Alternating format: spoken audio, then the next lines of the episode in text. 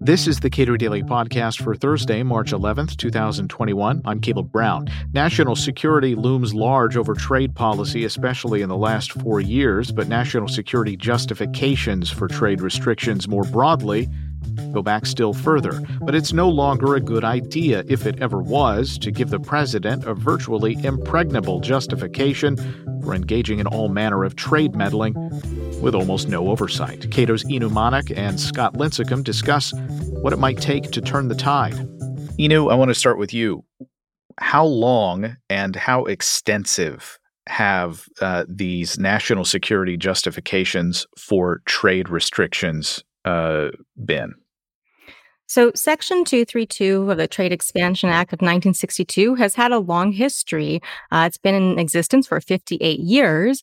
But in that 58 year existence, it's been used pretty rarely, actually. Uh, one oddity is what the Trump administration did with it. In just four years, uh, they used it a lot more than previous presidents have used it. To put in a bit of context, uh, in its 58 year existence, the Trump administration was responsible for 24% of all investigations ever done under this statute, uh, and 40% of all the positive findings that there was a national security threat.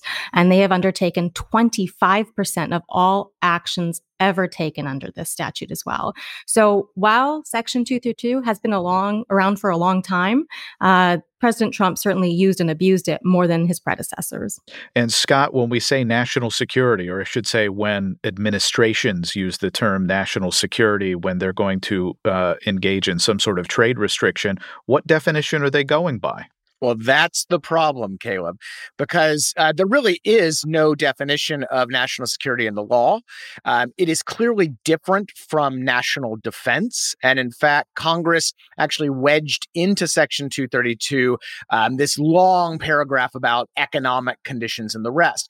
That combined with the law um, the law's uh, limited nature. It's a very short law. There's no, and there's very limited precedent, as you know mentioned.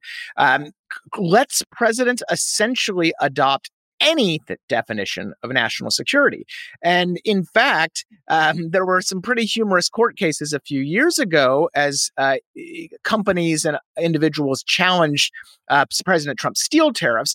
And uh, the judges at the Court of International Trade were, were pretty skeptical of how much power the Trump administration was wielding. And they actually asked the Department of Justice, well, could uh, the courts review a presidential determination that peanut butter is a national security threat, uh, peanut butter imports, to which DOJ mumbled and eventually conceded that no, the courts had no control over a presidential determination that peanut butter imports um, were a national security threat. And that really, I think, gets to the nut no pun intended, of the problem. Um, that essentially anything at any time can be deemed a national security threat for any reason. So, does this apply just to peanut butter or any legume based butter? Um, I think almond butter would also apply. You know, we get into a very, um, uh, very difficult area, Caleb, when we start calling things butters that aren't butters, right? You know, next thing you know, the or nut lobby is going to be on us, or milk for that matter. Exactly.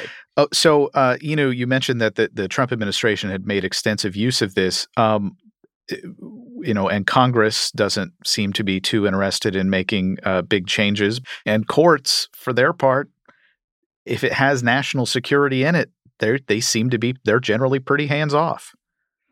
That's absolutely right. You know, the courts have not really uh, taken a lot of action on this uh, issue and kind of steered away from it a little bit uh, to give Congress the ability to take some action. And Congress hasn't really done very much, if anything at all. I mean, if we look back to last year, there were some bills under consideration for how we would rein in presidential authority under the statute, and none of them came to fruition. So what we're left with is Congress not really acting at all, uh, and then the president being allowed to do do whatever he wants uh, in this context. So it's left open this big question about what's going to happen to this statute in the future under the Biden administration. What's going to happen with the one case that's not yet resolved uh, that got hung over from the Trump administration? And then what does this mean in terms of how we think about national security and trade? I mean, it raises some really fundamental questions about who is actually allowed to make these decisions on the behalf of the American people.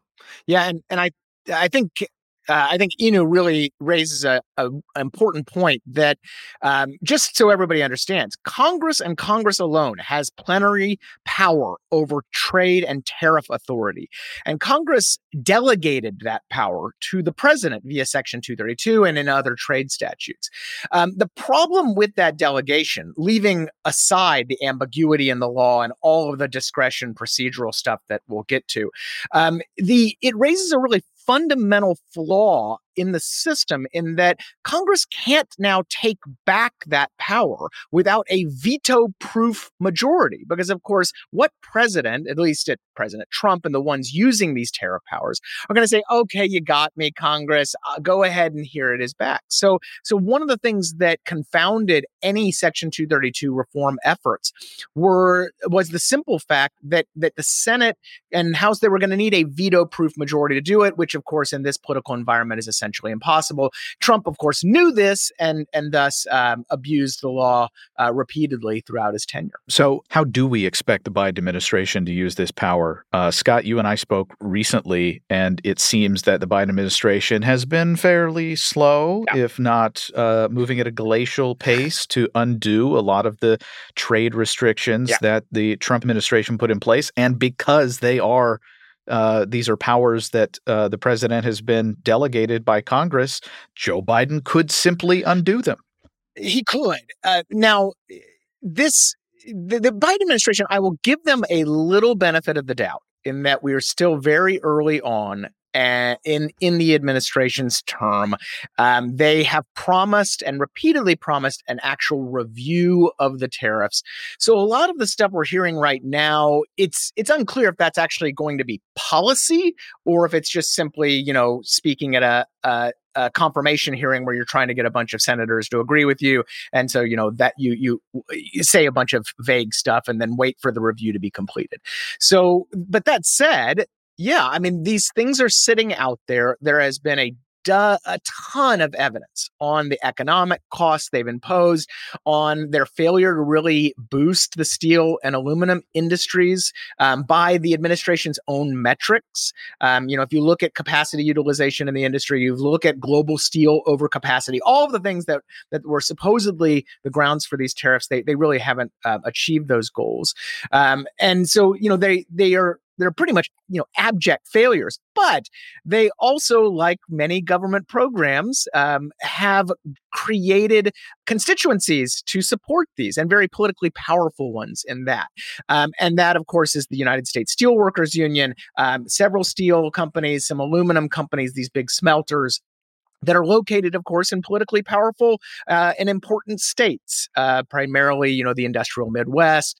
Um, and so that creates a very difficult political problem for the Biden administration that even if they want to remove these things, they have to deal with the political ramifications of doing so, especially given Biden's long-standing alliances with uh, labor unions um, and, you know, his kind of uh, Rust Belt uh, um, mystique of sorts. So that's tough. Um, and then I think the other thing is uh, the administration has to be looking at these tools as how they can use them uh, to to advance their own agenda.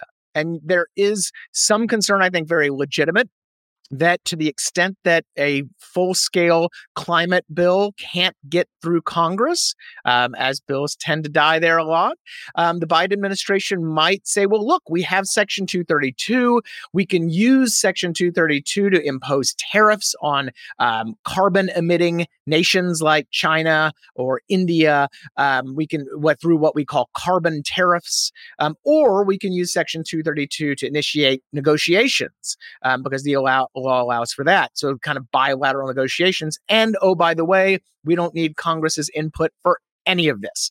So there really is, I think, going to be a temptation for the Biden administration to use 232 to advance their own uh, agenda. And of course, what can Republicans say? You know, it's the old classic 1980s PSA. You know, who taught you how to do this stuff? I well, I learned it from watching you.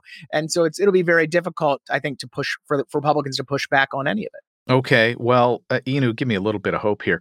If I'm, let's assume I'm, for the moment, I am a uh, Republican member of Congress who has recently rubbed his eyes and realized that free trade is, in fact, uh, generally a good thing, um, notwithstanding the last four years. Uh, and uh, we, I want to push back against this and uh, rein in the powers of an unwieldy executive branch, uh, and in particular on the prevent when the executive branch has the power unilaterally to prevent my district, the people in my district, from uh, buying the goods and services that they want from the bounty of the planet. I think you know Republicans have an incentive now, uh, perhaps more under than under the Trump administration, to do something about this, simply because they're not the ones in power, uh, and the things that the Biden administration might do may not be things that they like.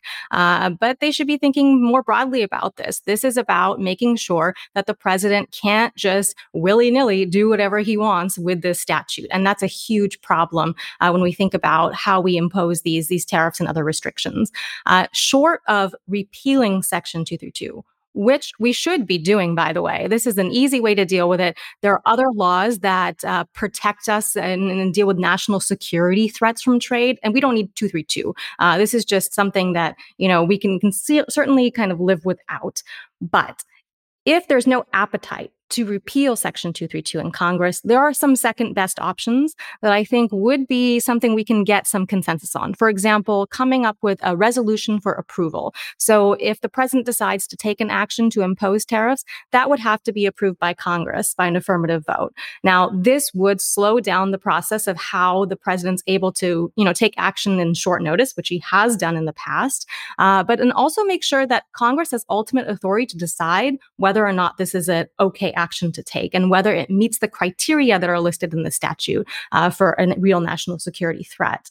Um, other things they could do provide for judicial review, uh, push for that. You know, a lot of what's happened uh, in the last four years has been a refusal to really, uh, really look and review the president's authority, his statutory powers. Uh, so unless Congress expressly calls for such a review, uh, that's not going to happen. So we should really have something like that as well. And then narrowing what national security constitutes. This is something that Congress can do by making a change to the law uh, and really spelling out what is a national security threat because right now, automobiles were a threat, Steel and aluminum were a threat. Vanadium, have you heard of that? That's a threat too.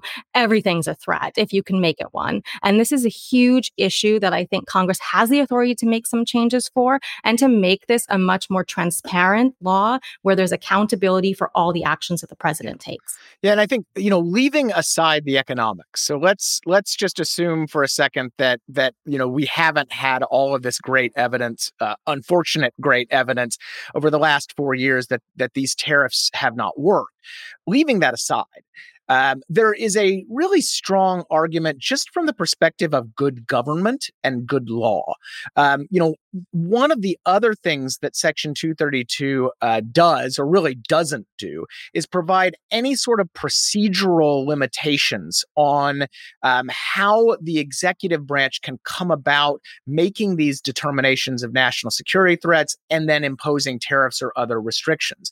Um, they can, and because of that, um, we ended up in the autos case, for example, with a secret report, a report that has never actually been published, um, that is that found that automobiles, your Ford Festivas, um, your BMWs from Germany, um, are a national security threat, um, imperiling the livelihoods of millions of people in, you know, auto dealerships, foreign auto plants here in the United States, so forth and so on. And they could not ever even see the allegations made against them. As as the leader of the International Auto Dealers once said, um, you know, if I if if my members and my livelihood are deemed a national security threat, the least you could do is let me see the grounds for that, right? No, that report has remained secret. Um, and so even if you leave aside these kind of uh, the economic issues and the tariff issues. Um, there really is a, a case for narrowing this authority just to prevent the type of um, uh, abuse, and it's clearly abuse that the Trump administration engaged in, and that the law, quite frankly, allows for. Um, and you know, to the extent that Congress does, at in any way, still jealously guard their their powers um, and their constitutional authorities, you would think that they would ha- have some motivation here, regardless again of the the economics. And I should just add on that autos report, Congress even passed a law compelling the Trump administration to publish this report, which the Trump administration ignored, citing executive privilege, uh, because they were supposedly undertaking negotiations as allowed for under the law with Europe and Japan and the rest. And so this is, um, a, a, I think, a really good reason for why this law needs to be jettisoned, um, and if not jettisoned, really re- uh, reformed dramatically, because it, it just allows for um, a, a, lot of ridiculous and pernicious uh, abuse to kind of advance the president's whims. Inu Manak is a research fellow at the Cato Institute. Scott Lincicome is a senior fellow. Subscribe to the Cato Daily Podcast anywhere you please and follow us on Twitter at Cato Podcast.